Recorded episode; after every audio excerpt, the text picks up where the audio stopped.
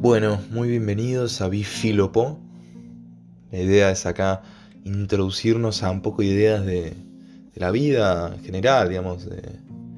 de, estilos de vida, más de la emoción que viene con la vida, de la psicología, la psiquiatría, tanto lo científico como lo, lo no científico, la filosofía, yo soy un fanático de la filosofía, filósofos modernos, filósofos antiguos, y entrando más fuertemente en el campo que me apasiona y estudio, en